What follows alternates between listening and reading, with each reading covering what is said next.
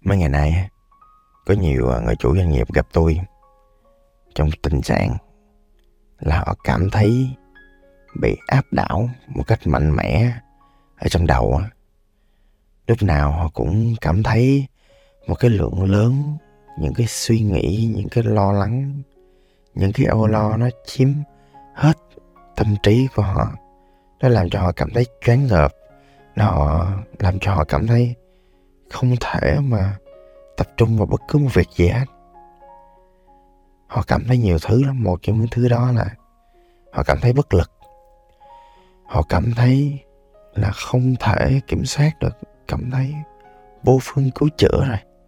Cảm thấy là tất cả những cái vấn đề, thách thức là không thể giải quyết được. Họ cảm thấy mình bị nặng nề như thể là mình bị chôn vùi với những cái áp lực vô hình cực kỳ lớn. Không cách nào thoát ra được. Không thể tìm ra được cái giải pháp. Thường là họ đã trải qua một cái sự lo lắng và căng thẳng kéo rất là dài rồi. Và thường là họ hay lo lắng về những cái chuyện là không đạt được mục tiêu nè, không đạt được kỳ vọng của người khác. Và chính mình nữa hoặc là một cái đơn giản hơn là nguồn lực. Họ không có thời gian, họ không có tài nguyên, họ không có khả năng. Đa số họ cảm thấy là họ vô dụng lắm kìa.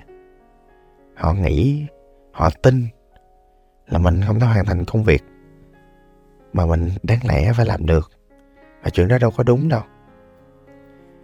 Những mà cái người mà khi tôi hỏi sâu hơn á, về cái chuyện là họ cảm thấy như thế nào? Mà thường họ nói tôi á là họ hay cáo gắt lắm. Họ hay, kiểu, phẫn thái quá, không kiểm soát được những cái cảm xúc và, kiểu, hay tức giận lắm, hay tiêu cực với những người xung quanh và với chính họ.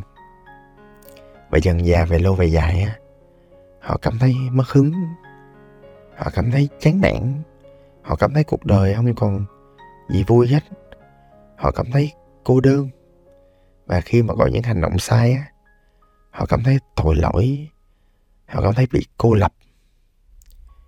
Và từ cái việc mà bản thân đối mặt với những cái áp lực và với lại nhiều cảm xúc như vậy á, họ trở nên nhạy cảm hơn. Điều đó làm cho họ nhiều khi là họ khóc nhiều hơn. Phản ứng nhiều khi là nó mạnh mẽ và bốc đồng hơn trong mọi việc luôn. Những người như vậy á, họ hay tự trách bản thân lắm họ thiếu tự tin lắm. Họ chán nản và mất hy vọng lắm. Họ luôn đối mặt với những cảm xúc rất là đáng sợ của sự mất kiểm soát. Trong cái podcast này tôi xin phép ngắn gọn đi vào giải pháp luôn. Một á, khi mình cảm thấy quá tải, overwhelm á, thì một trong những thứ đầu tiên mà phải làm á, không phải là ưu tiên công việc nha priority nha. Cái đó là thứ hai. Cái thứ nhất á là ăn ngủ đồ ỉa đúng rồi. Và nghe podcast tôi á mọi người sẽ nghe cái câu này hoài à. Mỗi một lần mà tôi cảm thấy mà mình bị quá tải á lập tức tôi chú ý cái đó. Nhiều khi không phải mình bị quá tải nhiều khi mình ngủ không có đủ hoặc nhiều khi mình ăn không có đủ nhiều khi mình đói thôi. À, đơn giản là mình không có nhiều cái hoạt động thể thao thể dục. Stress quá mà ăn ngủ đủ ỉa ăn uống lành mạnh. Hỏa từ miệng mà ra. Đó là thứ đầu tiên. Mọi người nha cái thứ số hai á, là xử lý trực tiếp được cái vấn đề của mình. Đó, cái thứ thứ nhất, số một một á tôi phải nhắc đầu tiên tại đã khó làm. Cái số hai á là tôi tin là ai cũng phải biết luôn á. Nhưng mà tôi cũng phải nhắc đi nhắc lại là quá tải, là phải ưu tiên 20% 80% các bạn. Mình ưu tiên 20% những thứ quan trọng nhất trước cái đã để giữ cái sức khỏe tinh thần nó ổn định trước cái đã. Hoặc là tệ lắm là 10% hồi xưa tôi có nhớ là ông thầy tôi mà lúc mà trước khi đi, đi thi lịch sử á ông nói đứa nào muốn 10 điểm á học 72 câu này. Đứa nào mà muốn cỡ khoảng 7 điểm á học 36 câu này. Đứa nào mà lười lắm nữa học 12 câu này là hên xui 5 điểm.